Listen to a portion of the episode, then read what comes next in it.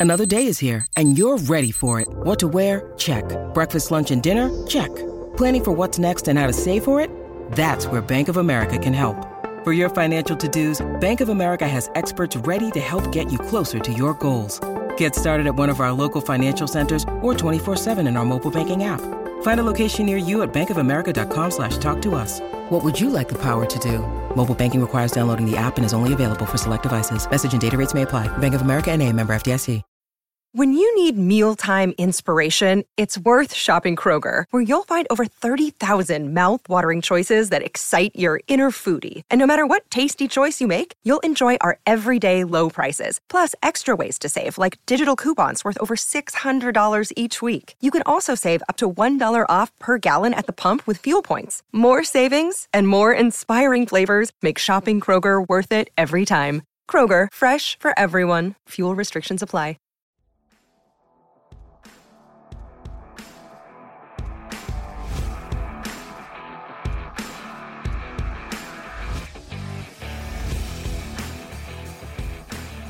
Hello, hello, and welcome to the Tip of the Iceberg podcast, brought to you as always by InsideThePenguins.com.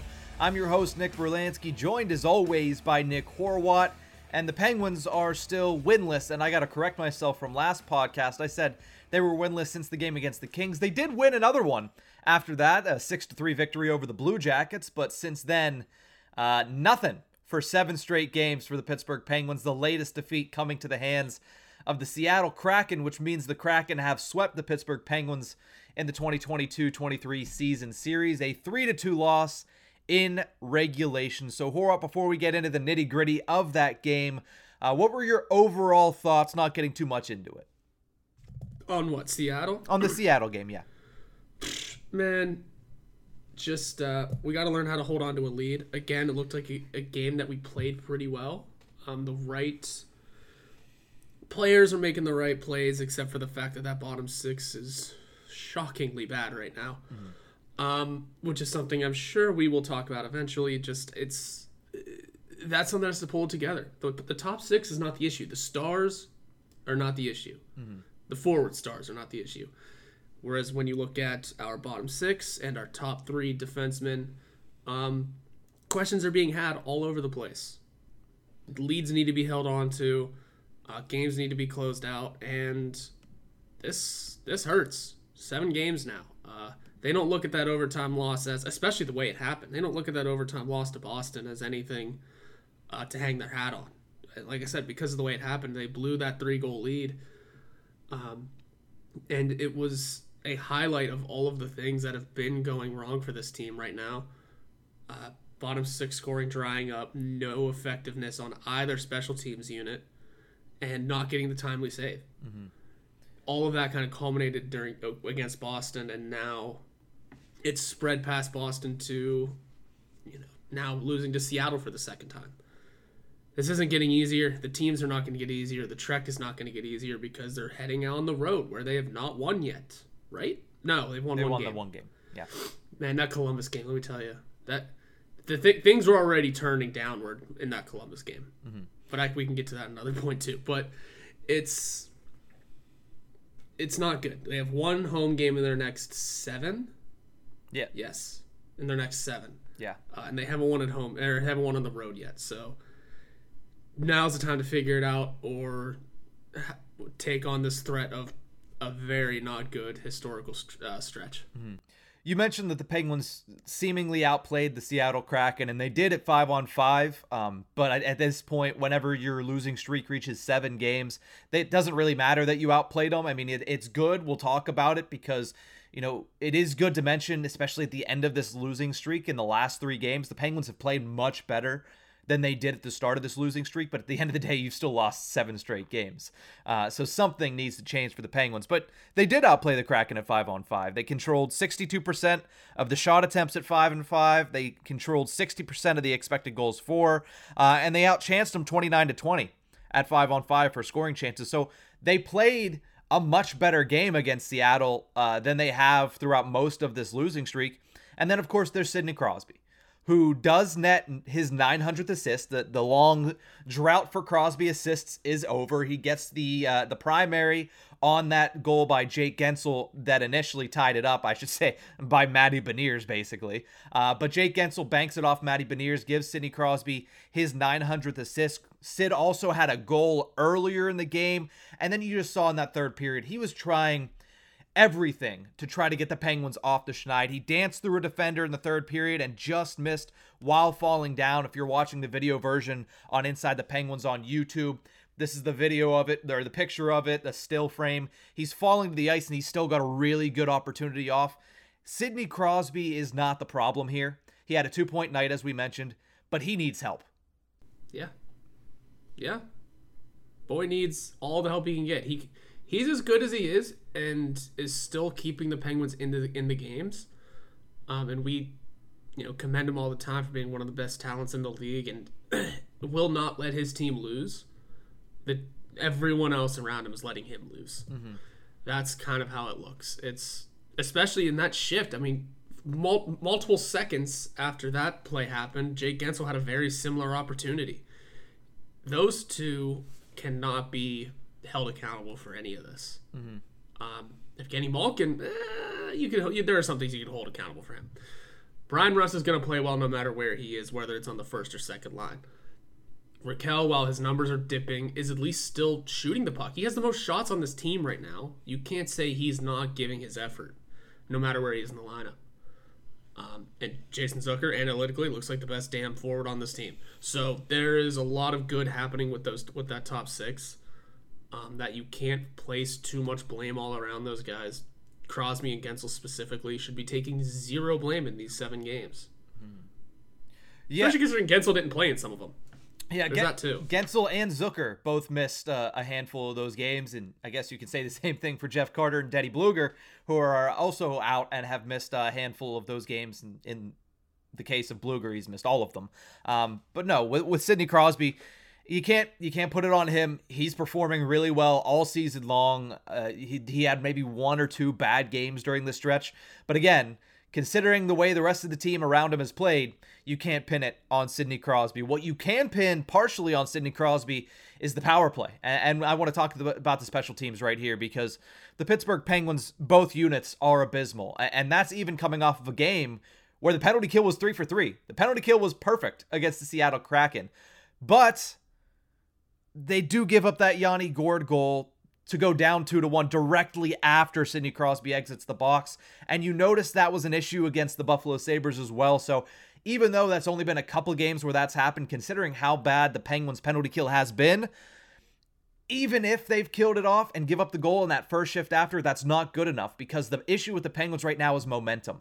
And the momentum when you kill a penalty should go back in your favor. But if you can't clear the puck from the zone after the time runs out of the box, then you really haven't continued to kill the penalty. I know it won't go against them officially, but I would consider that a goal given up by the penalty kill because you weren't able to get the puck out, you weren't able to get the zone exit, to switch the lines, to force that change in momentum. So even though it was the third game all season in which they went perfect on the penalty kill, that goal to Gourde to me goes is a mark against uh, the penalty kill unit as well. It is because you have to remain defensive. You have to maintain your momentum uh, until you're able to swing it into the opposite zone. Until you're able to dump it out, whatever you need to do. Mm-hmm. Um, it gets recorded as a minus because you're still on the ice. It doesn't really make too much of a difference for you. It's sure you can look at it as a step forward on paper, numbers wise. Sure, and honestly we'll take anything we can get with mm-hmm. this penalty kill. You know, did it bump them up that one spot to get back to 28th in the league in the penalty kill? No, because the team in front of them was the Seattle Kraken, and we didn't score on their penalty kill. So, mm-hmm. um, that we remain down bad when it comes to that. But, well, like I said, we will take every little number we can get. Uh, you still have to get the right numbers, and that is keeping the puck out of the net. Mm-hmm. Yeah, and it's really interesting as well, um, because just to shift over to the other side of the, of the special teams, because neither side is working for the Pittsburgh Penguins, as you mentioned uh, at the start of this this little segment here. But the power play goes 0 for 3. Uh, again, not able to get any any real production out of that power play unit. In the three power plays, they combined for five shots. Uh, four of them came on one opportunity. Uh, and the one thing that really caught my attention, I believe it was either Bob Errey or Steve Mears that mentioned it on the on the telecast on Saturday night. Chris Letang had his first shot while on the man advantage on Saturday. It was the 12th game of the season. That is such a big issue in so many different ways. I mean, I, I can put the Bernie Sanders meme up. I am once again asking them to fix their breakout, but I know they won't. Um, but as far as Letang not shooting the puck, this has been an issue that is not new. Uh, a lot of Penguins fans are going to listen to this and they're going to say, well, we already knew that. But I didn't think about the fact that that was his first shot on goal on the man advantage. What that essentially does, every time Letang has the puck, why are you going to get in front of it? That's not a threat because he is so gun shy, apparently, that he's not going to shoot the puck. Either that or they're not setting up enough shooting lanes for him, which is another failure on Todd Reirden and the entire unit as a whole. These guys are all veterans. These guys, for the most part, at least three of them have played more than 15 seasons in the National Hockey League. That's an issue if your point guy in Chris Letang, who has a good shot, has only one shot in 12 games on the man advantage. That is, of course, a, just a small portion of the reason to why that is an ineffective unit. But hearing that set me off whenever I, I watched it. I guess Sunday morning is when I initially watched the game. And it should have. And it should have. Because then you go into practice the next day and, you know, some of the drills they're working on are forcing them to shoot the puck. They, were, they had them practicing without defense. Yeah. Rifle it, guys.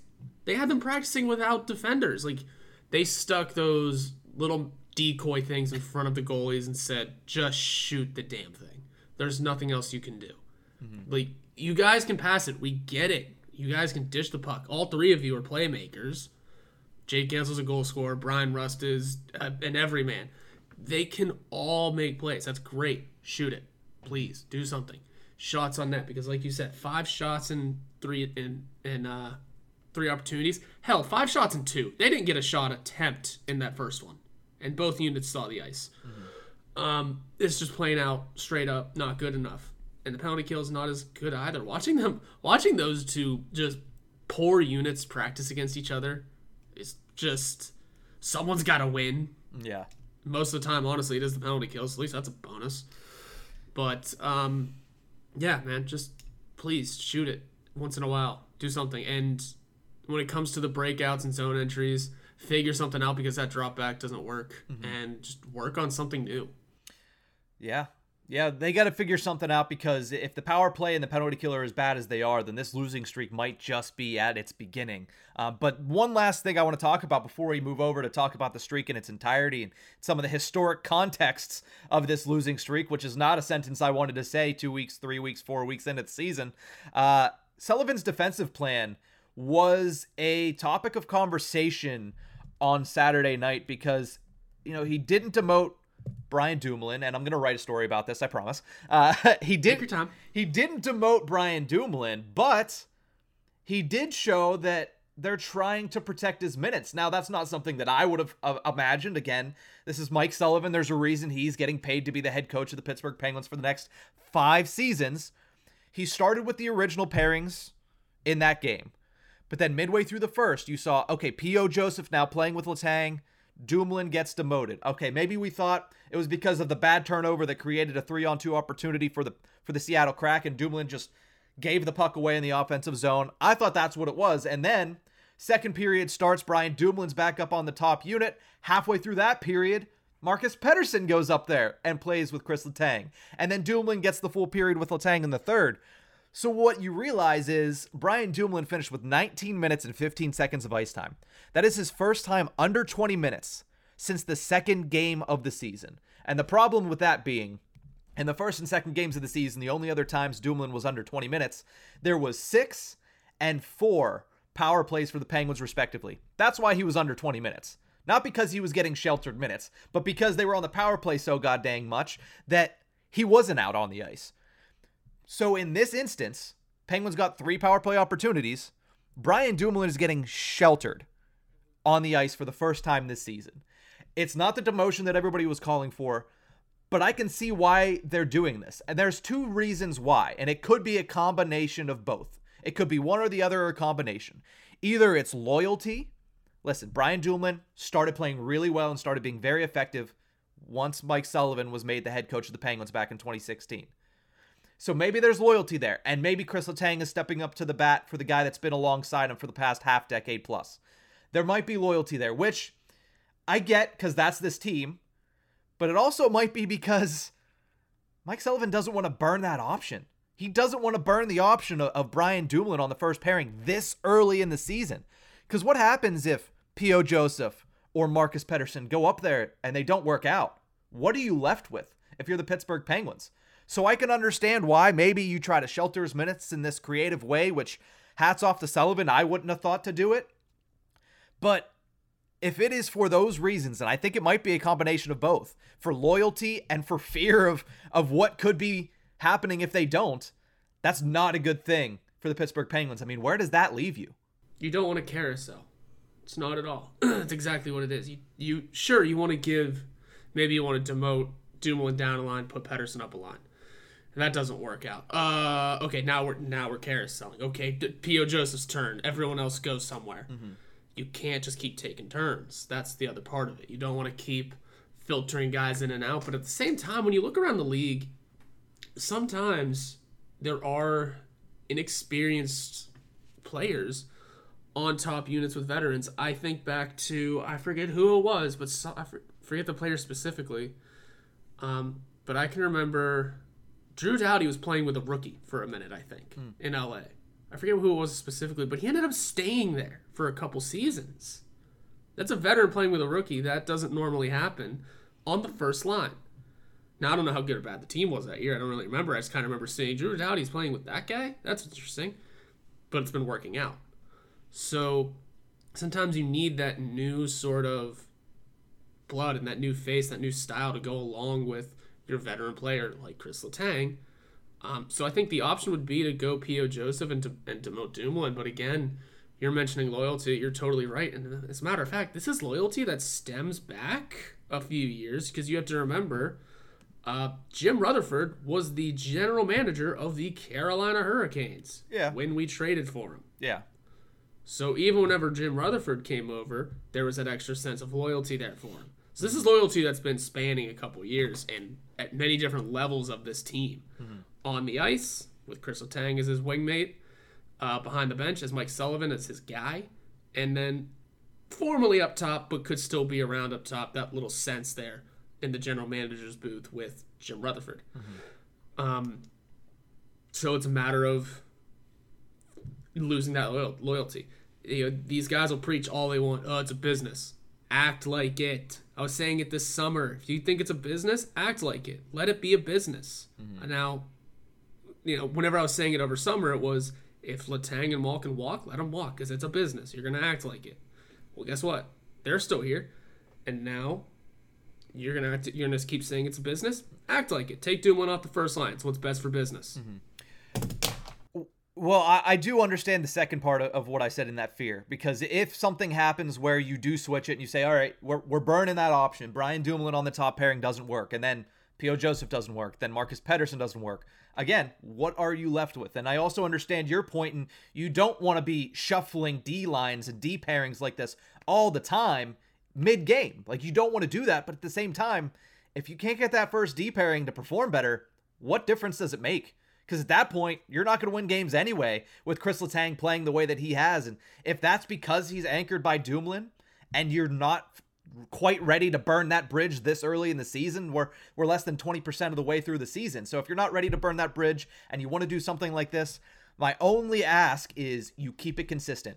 And what you saw there was Halfway through the first period, Dumoulin was removed, POJ was up. Exactly halfway through the second period, Dumoulin was removed, Pettersson was moved up. So that brunt of the load there was also shared. And then in the third period, it was Dumo Letang. Maybe that's to keep Dumoulin having his legs. Maybe that's to prioritize penalty kill time because of how bad that unit is. I don't know why they're doing it but I don't hate the defensive plan as long as you can remain consistent in that deployment the way you did. It's not ideal, but again, if the Penguins' top unit is not performing, it doesn't make a difference regardless. Yeah, no, you're totally right. Doesn't matter who's on it. If it's not performing, it's not good. Got to do what is best for business, and I like the idea of it just remaining consistent. play this position as a rover if you need to. Like, mm-hmm. you know what I mean by rover. I mean everyone's kind of switching in and out. Yeah, everyone's gonna get their spot. Everyone's gonna get their opportunity. It's uh, it's an interesting little coil that we have to worry about here. Yeah, it's interesting also because uh, the more the games they lose in a row, the more we have to talk about after each win. It's unbelievable. Um, because we see what the issue is. It's it's it is the Brian Dumoulin defense. It is the penalty killing ability that is costing these games. You can yeah. pinpoint specifically where these games are getting blown, mm-hmm. where they are losing. It was um, in the Boston game. Once Marchand scored on the power play, that was it. All hell was breaking loose. Once I can't, I didn't see the Buffalo game, so I can't speak for that one too much. But I'm sure there was a point in there where it was like, well, there it is. And in this Seattle game, I mean, what? When they tied it, maybe? When they, I mean, obviously when they took the lead, the legs were just swept out from under them. But I don't know, something just felt weird. Mm-hmm. You could just pinpoint where these losses come from. Well, the Penguins are now one, two, and one all time against the Seattle Kraken. Not great against an expansion franchise. Uh, as you mentioned, Horwat, six of the next seven games will be on the road for the Pittsburgh Penguins, leading up to the night before Thanksgiving when they return home against the Calgary Flames. 13 of the 41 road games at that point will be out of the way for the Penguins, so a lot of road trips early in the season, but also 13 of the first 19 games at that point will have all been on the road with four sets of back to back. So, not easy as far as the schedule is concerned to start this season. The Penguins will have to trek through it and try to end this losing streak because it has reached now seven games, which is the longest losing streak since the 2005 2006 season. And if you don't know what season that is, if it doesn't ring a bell, I'll bring up a picture for the video audience. Yeah, that would be Sidney Crosby's rookie year, which is also the last time the Pittsburgh Penguins missed the postseason. Evgeny Malkin and Chris Letang had yet to play a single NHL game at this point. And let me just talk about that team very quickly because not only was it the last time the Penguins won or lost seven games in a row, but they also had a nine game losing streak to open up that season. They had two other six game losing streaks that season. Of course, the seven game one that we're talking about, and then a historic 10 game losing streak in January the team won 22 wins that season. It wasn't good, but at least they got the draft Jordan Staal second overall that next year. Uh, but that got me to thinking what are some other really bad losing streaks for the Pittsburgh Penguins? 1982 83, they lost 11 in a row. 2003 2004, which was the uh, Dick Tarnstrom Alexei Morozov team, that team lost 13 games in a row. And then since they're in the news and since we're talking about them, the 1929 30 Pittsburgh Pirates also lost 13 games in a row. So it has been worse in history for the Pittsburgh Penguins, uh, but it's certainly getting to that point here with the talent that they have in Pittsburgh in 2022. How did you not mention the literal NHL record? The, the, the season before the lockout, the Penguins lost 18 in a row. Did they? Yeah. Because oh. you remember we were talking on this podcast because Buffalo was getting up there, and I said I hope they win a game because I want the Penguins to still hold on to that record. That is right. I did. I, I don't know why I missed that. Um, must you been... you all you had to do is go to Hockey Reference. You're look. You're already looking at the 0506 season. Hit. Go I was back one see, season. That's that's my. There it is. That's my issue. I wasn't looking at Hockey Reference. I was looking at the NHL database. Um, and either I missed it or they don't have it up there. So I'll have to go check that out. But regardless. Because I also just Googled longest losing streak in, in NHL history because I forgot we had it, and then that was the first thing that came up, and I went, "Oh yeah, I remember all of this now." Yeah, so, um, regardless, who gives a shit? At this point, the Penguins have lost seven in a row, and they are much better with this team than they were with any of those other teams. No, yeah, no, they're, they're, uh, the skill is way better, mm-hmm. um, and it's and let's be real that that 18 game losing streak came during a dark time. We all know this. Mm-hmm. We're not in a dark time. We might be slipping into one, but we're not in it yet. Mm-hmm. Uh, and there's still a lot that can be had from this season. Um, yeah, this team is skilled. It just has to figure it out. Like these, this, the games are getting better. The the team, eh, the, the top six looks good. It's just a matter of, and they're getting leads. It's a matter of closing them out mm-hmm. and finding wins. So let's all keep saying. So let's end it with this here. You're talking about catalysts, of course. You've been big on that for the past week in our text conversations. What was the catalyst to start it? What'll be the catalyst to end it? You think the catalyst, and correct me if I'm wrong, was the Brendan Lemieux hit on Jake Guentzel, correct? Yeah, he, yeah, and I can get into detail on it, but yeah, that's I think what started this whole thing. Mm-hmm. In my opinion, it wasn't that because mm-hmm. that happened. The Penguins go out, they win the rest of that game. They played really well in the third period against the LA Kings. They went out, wasn't pretty to start. They won the game against the Columbus Blue Jackets. They went out, they got off to a, a, good start. They got out to a lead against the Edmonton Oilers, and then Jeff Petry makes contact with Connor McDavid, folds him up against the Penguins post behind Tristan Jarry.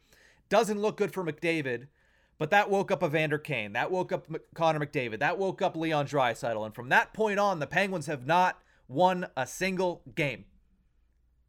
They've gotten to overtime once. They've blown multiple multi-goal leads.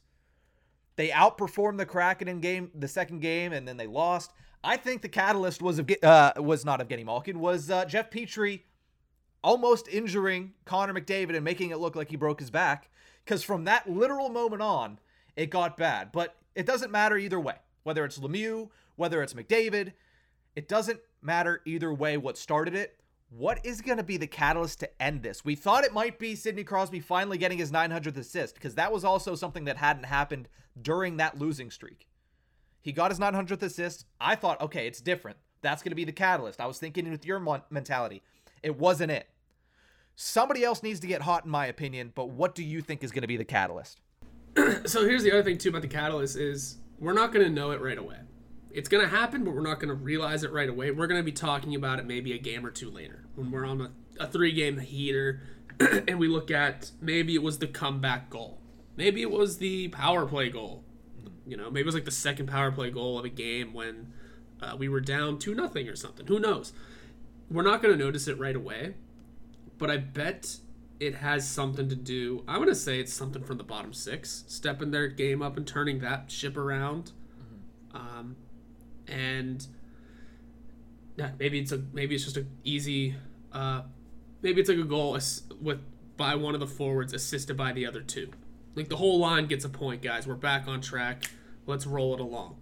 The defense still has to step up. Also, the uh, what in this entire losing streak, also no goals from the blue line. Let's not forget that. I know defense isn't supposed to score that much, but maybe once and every once in a while would be nice, especially when you brought in Jeff Petry. The Penguins' defense that. is like I'll, just just to interject really quickly. The Penguins' mm-hmm. defense is supposed to score goals. That's the way they play the game. Yeah. So yeah, although just conventional knowledge is your forwards need to be the ones to put the puck in the net. The Penguins play the way the way Reirden deploys that defense. They're supposed to score goals. They're supposed to collect assists. They're supposed to drive play, and they're not. Exactly. Chris Letang is supposed to score goals every every so often. Jeff Petry, you brought him in. I can keep bringing up a Sully quote that he said. We brought him in because he can. He's a good uh, power play guy. Can shoot the puck. Do it. Um, Jan Rutta scored twice. Remember that? Mm-hmm. P.O. Joseph, he keeps getting opportunities. He loves flying down that left wing. He looks like Phil Kessel sometimes. Just flying down that wing and just rifling it. Does it connect? No, but he looks quick getting down there. Mm-hmm. Um, he's again, he's not supposed to score, but opportunities. Mm-hmm. It's opening things up. So I think a catalyst. Watch out for the next bottom six forward goal, and see where things go from there. Yeah, because that's gonna be a momentum booster, especially if it's Kapanen, who, by the way, We'll get the entire four, the entire four by six, man. The entire four by six. We'll get to Kapanen a little later in the show. Obviously, the Pens poll did not go well for Kasperi Kapanen last week, as not much has over the past uh, for the past season and whatever we've started 10 12 13% of this season uh, but in my opinion i agree uh, that it's going to be the bottom six it has to be the bottom six because we talked early in this show sidney crosby there's nothing wrong with him evgeny malkin he was the best player on the ice for most of the time against the Sabres. It's not the top six, man. It isn't. It is the bottom six. So, what I think could be the catalyst is when you get Jeff Carter and Teddy Blueger back. Not just because they're going to be the catalyst, but because I think that'll bring something to the bottom six. And I think it'll start the bottom six, which in turn will be the catalyst for the ending of the losing streak and hopefully the start of a hot streak because they're not going to be able to just go 50 50 tit for tat for the next two months to dig out of this hole. They're going to have to get onto a winning streak uh, to regain their footing in, in the standings. But We're going to take a quick break. When we return, we're going to talk about Drew O'Connor. He was sent to Wilkes-Barre. We'll, we'll talk about that. We'll break down Pens caps. And then a little bit later, we have our weekly Pens poll. We'll be right back.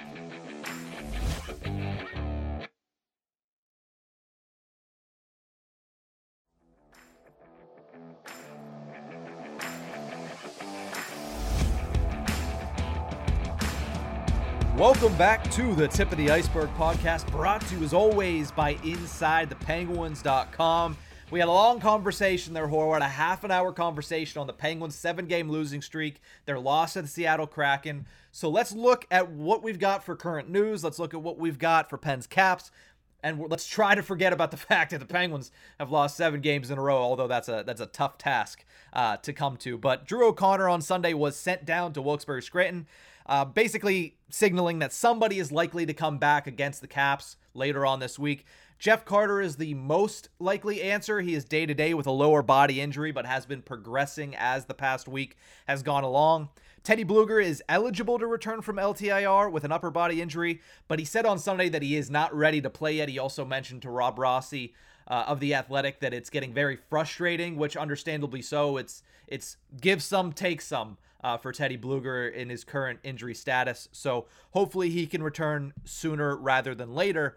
But to me, that means that Jeff Carter's probably going to come back. I didn't hate what I saw from Drew O'Connor in his first stint this season. Only played in three games, didn't register a point, but he did have four shots on goal and eight hits, and he, he played to make a difference in his small sample size on the ice. Like you noticed Drew O'Connor, he also helped out on the penalty kill a little bit. Uh, but he controlled 55.26% of the shot attempts while on the ice at 5 on 5, 51% of the expected goals for, and he outchanced opponents 10 to 8. So, as far as an injury replacement guy, I didn't hate what I saw from Drew O'Connor. No, it wasn't terrible. I do look at the numbers from the Seattle game with him, though. You mentioned him, uh, what's it called? Being a uh, penalty killer. He didn't see the ice for a single second outside of five on five play in Seattle against Seattle. 432, six shifts, all of them coming at even strength. Um, that's I didn't even realize that. Yeah. Yeah. So they sheltered him in that Seattle game. I don't have I don't remember the numbers off the top from the two games prior, but um, they hmm, I don't know. I don't know what they think of him anymore. It's hard to say. I know that they initially sent him back down last season because they wanted him to work on killing penalties because that's where they see him at his full potential as a penalty killing bottom six guy. Uh, he doesn't really bring the scoring threat as much as I think they expected of him, but I do like the fact that he shoots the puck. He plays physical on the forecheck. He plays physical on the back check. I know he made a couple of bad mistakes in this go around, a couple of really egregious turnovers. One led to a big goal allowed against the Boston Bruins, but I think he's a really good injury replacement. Uh, and I think at this point he's he's earned the right to be either the first or second call up alongside Sam Poulin, who was left at the NHL level. Yeah, um, I do. I want him to be playing though, like in the AHL if he needs to. I want to see him getting ice time somewhere. It's. I'm not saying we're close to uh, Shane writing this guy. Speaking of Seattle, but um, I don't like when he's healthy scratched. That's just me. And I get though what I get it's what you have to do in this situation, uh, because he will still get playing time in the NHL. Um, it was just kind of a cu- weird couple of games that where he was healthy scratched, but so be it. That's just my opinion. I'm nitpicking with Sam Pool, and I'm sure he'll be right back down to the AHL the second Teddy Blueger's back, or Jeff Carter, or vice versa, whichever one's coming back 1st mm-hmm. I, I, believe it he has to go down with Blueger, actually. Yeah, I believe that it's probably Carter first, and the reason that Poulin was probably the one that was kept up is because they don't foresee Blueger being out that much longer. I think if it was going to be an extended time for Blueger to be missing again, I think they would send Poulin down to say, okay, let's get him some playing time, because if Carter gets in the lineup, you know, Poulin will still be in there, but where's he going to be playing? How much time is he going to really get? How much good ice time and good practice is he really going to get at the NHL level once Carter returns and, and, and once he goes to a different area? But with that in mind, let's let's take a look at the Penguins versus the Capitals coming up on Wednesday. The first time these two teams will meet this season. Last year, not great for the Penguins against the Washington Capitals. One two and one record, but on the bright side, the Capitals are also struggling this year with a 5 6 and 2 record. They're at sixth place in the Metropolitan Division. The only difference being they have way more injuries than the Pittsburgh Penguins are dealing with right now. Nick Backstrom is out probably for a long time. TJ Oshie was put on LTIR. Connor Brown tore his ACL. He'll be out for six to eight months. Carl Hagelin is missing. Tom Wilson is still going to be out for a couple more weeks at least. And then John Carlson has been injured for the past week, but he is skating and could be back in that game against the Penguins. Take advantage, boys. Take full advantage. This isn't the same team. All those names you just listed are killers. TJ Oshie always seems to find the back of the net against us. Carl Hagelin isn't the same player, but he's still effective. Um, who are we missing here? Connor Brown's a good player. Nick Backstrom is, I mean, who knows if we ever see him again. The same way, at least. And Tom Wilson needs no introduction with this fan base. Mm-hmm. Take advantage. Put two guys on Ovechkin and take advantage. I get that Ovechkin is still there. That man's a damn horse.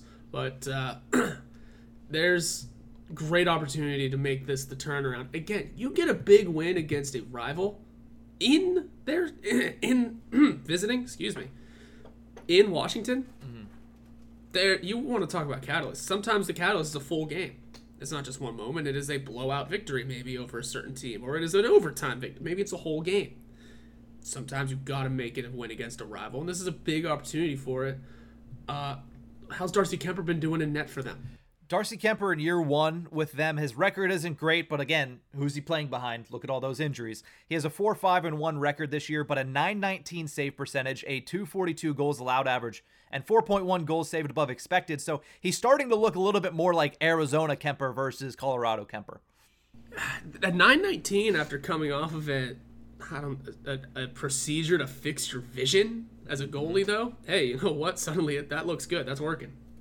Yeah, and his backup's been playing really well uh, too. Charlie Lindgren has a 919 save percentage as well, uh, 3.03 goals allowed average in just three games played. So the goaltending has been uh, pretty steady for the Washington Capitals, something that we haven't been able to say in, in years past since Braden Holtby left them after, was it 2018 or 2019, whichever year that he departed to go to uh, Vancouver.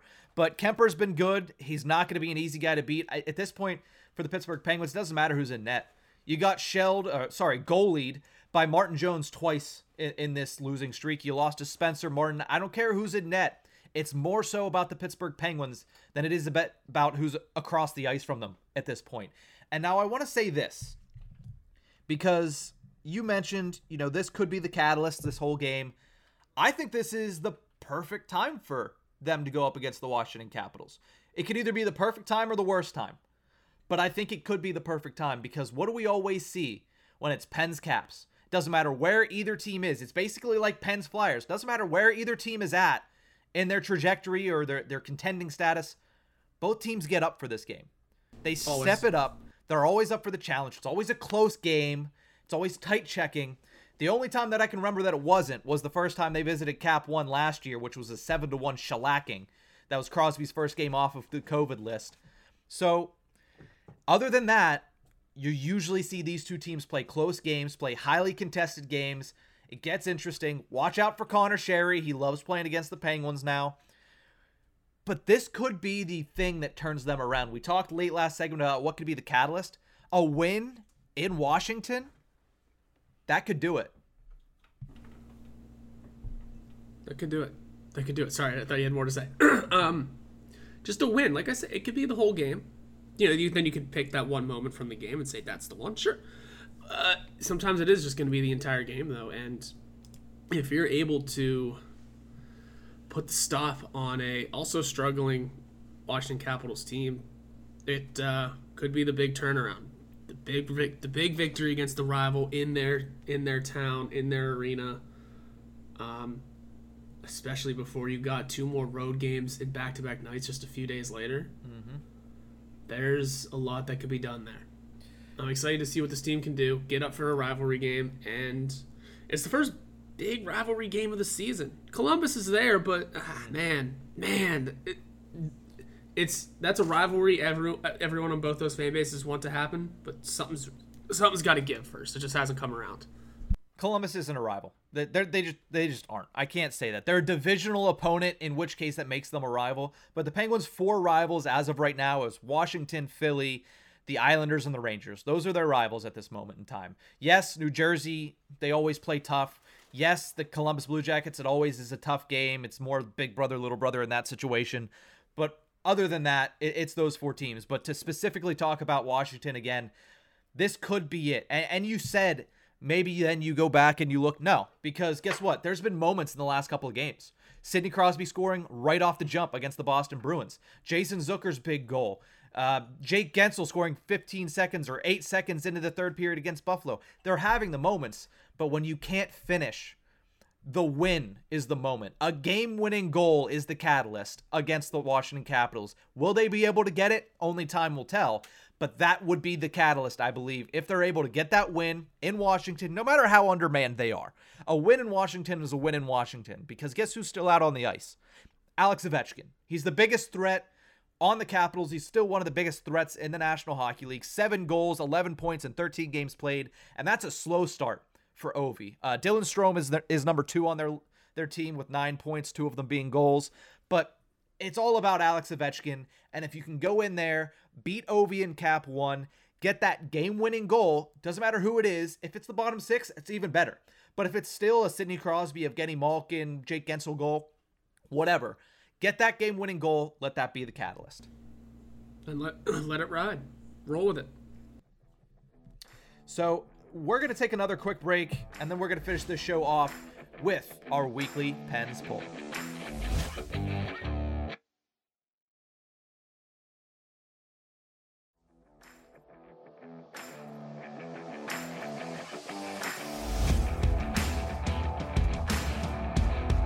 Welcome back to the Tip of the Iceberg podcast, brought to you as always by InsideThePenguins.com. The penguins.com. The one thing we did forget to do, Horwat, so let's do it really quickly here. We forgot to do it last Thursday as well. Uh, our Pens predictions. We both predicted a win on Saturday. That didn't go well. So, what is your prediction for Pens Caps on Wednesday before I forget again? Uh, before you forget again, quick prediction. I guess will have to be another. I, I keep wanting to predict a victory, and it has to come around eventually, right? It has to, because these streaks don't last forever, and I don't see us going 18. Um. Oh man, how does a quick four to two victory sound to you? Uh, sounds unrealistic. That's that's that's how it sounds to me. Uh, I'm gonna predict a loss for the Pittsburgh Penguins, five to four uh, to the Washington Capitals. Listen, it, we've gotten to the point where I've said so many times, it can't keep going, can it? And I've been proven wrong. It can keep going, and uh, even though it is an undermanned team, I just I don't see it happening to the Washington Capitals on Wednesday. So with that, let's move over to our weekly Pens poll. Of course, our poll this week was which Penguins bottom six forward is most on the hot seat. Now, with that, Kasperi Kapanen did end up winning this poll. He got 36% of the vote. Josh Archibald actually got 32% of the vote despite scoring two goals last week. And then also Brock McGinn gets 18%. Jeff Carter gets 14%. But like we, I mentioned at the top, Kasperi Kapanen, 36% of the vote. He's most on the hot seat according to Penguins fans. Horwat, what say you? Um, you know that Josh Archibald thing. He's the only bottom six forward to score so far in the last few games. Mm-hmm. Um, I'd have to say Kapanen, man. I know we signed for that deal and we have confidence in him, but just he's got to find that level, or else he's just not fit for this team. He's got to find something to do. He's got to find a way to succeed and find the back of the net. There's no other way to it. Mm-hmm. He needs to produce. Well, Kasperi Kapanen, Josh Yohe put in his post-game piece against the Buffalo Sabres that Kapanen had only scored three goals in his last 50 games played with the Pittsburgh Penguins, dating back to last season, of course. That is, well, now it's three goals in 51 games. Uh, that is not enough. Clearly, easily, simply put, it is not enough from Kasperi Kapanen, a guy that was acquired for a first round pick, let's not forget. And then let's not forget even more, a guy that was given a two year contract at $3.2 million. He's playing less than NHL level at this point uh, because he's not good on the defensive zone at this point. He's not producing anything offensively. You talked about it earlier, you mentioned it. He missed the entire open net on Saturday against the Kraken, which would have been a catalyst in its own right. Kapanen burying an open net goal. But the fact that he's only scored three goals in his last 51 games played entirely, thanks again to Josh Yohe for the, that little tidbit, That that's why he's at 36%. I'm surprised that it was as close as it was between him and Archibald, but I guess the poll started before Archibald scored two goals in two games. So, and people still look at Archibald as just um, what a uh, call up minor league player. That's just the way we, I think, a lot of fans foresee him as a member of this team. It's not not pretty for him. He he's got a lot of growing to do as a player for uh, fans to come around to him. I guess. I mean, he's damn near he's leading the team in hits. That's a start. He's got the only two bottom six goals on this team for the last seven games. It's another good start. Um, but it's just the way I think people uh, portray him on this team. He's just he has to build out of it. Now, Josh Archibald missed Saturday's game due to illness. Something going around the Penguins locker room. Uh, Jake Guentzel caught it. Chris Letang missed a game last week because of it.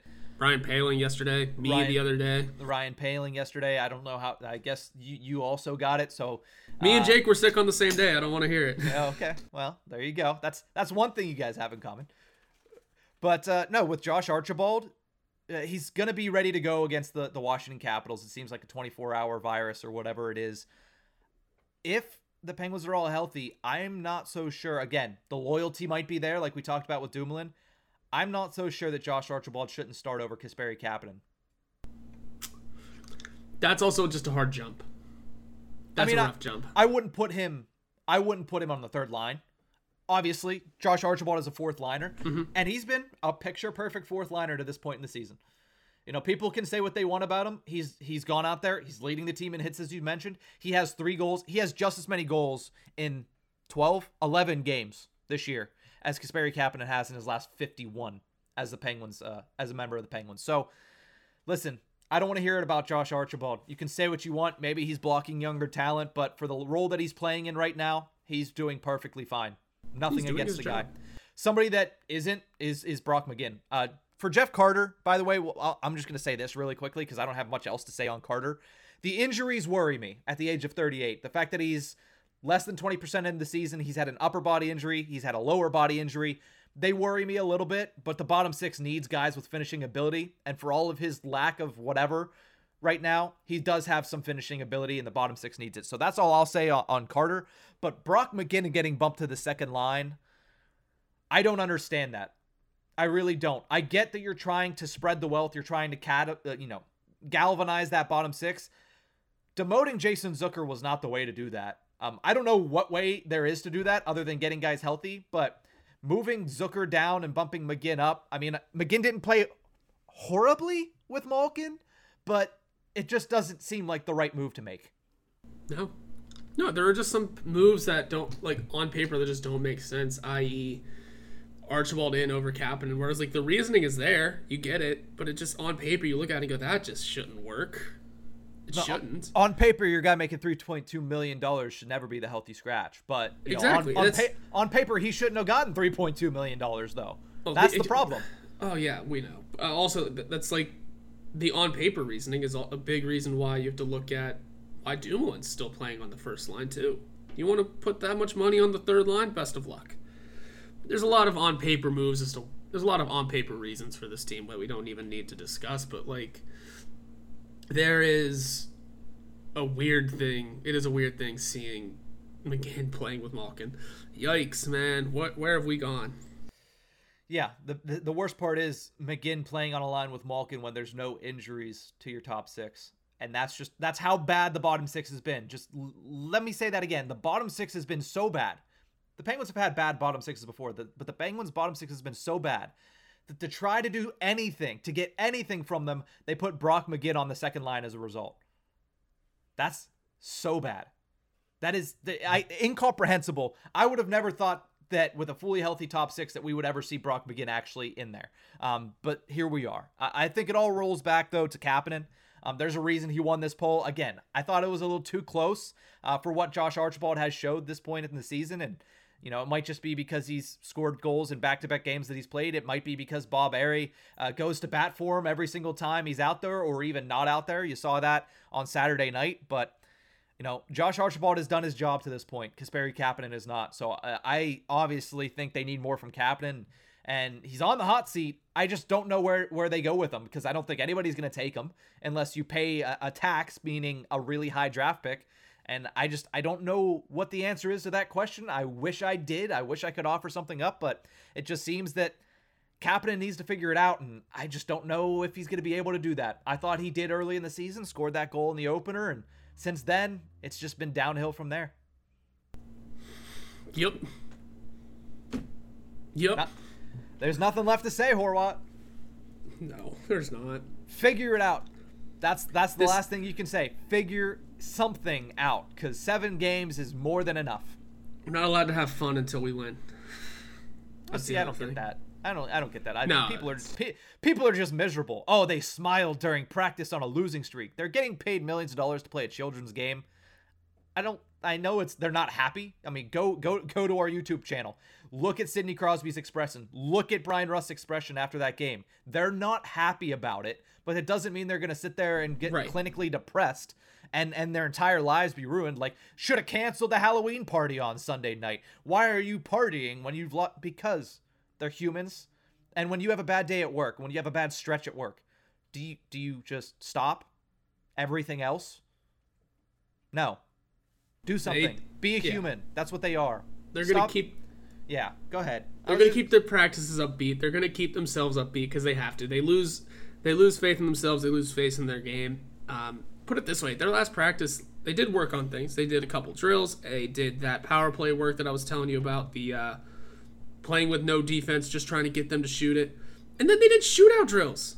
That was the rest of the practice. They just did shoot. That was it. They just did shootouts. We haven't even had a shootout game yet this year. It was a big downfall of ours last year, and it wasn't even drills. It was just comp- competitions. There was push-ups on the line, man. It was. They were just having fun. They're trying to keep themselves upbeat because again, if you do get down on yourself, then you start to lose, you know, the love for the game. Look at who was it that said that about Buffalo? Was it Ryan O'Reilly? Yeah. Mm-hmm. Who said he lost his love for the game in Buffalo. Well, guess what? He left, went to St. Louis, and won a cup. Let's take out the part of leaving and just yeah. maintain that love of the game. Yeah. Yeah, and it's going to be so much harder if these guys are just walking around and moping around about a seven game losing streak. It's so much harder to turn things around. You got to keep the morale high and and that's what the Pittsburgh Penguins have tried to do. But that's going to do it for this episode of The Tip of the Iceberg. We're going to be joined by a special guest on Thursday, Jesse Marshall of The Athletic, good friend of the show. He'll be joining us for Thursday's episode to talk more about the Pittsburgh Penguins. Got to ask him about Brian Dumoulin after that crazy piece that he put out uh, last week. Really good piece. Go check that out at The Athletic. But we'll be joined by him on the next episode. Hopefully, we'll talk about a win against the, the Washington Capitals. If not, history will keep getting worse for the Pittsburgh Penguins. We will see you guys then. Have a great week, Pens fans.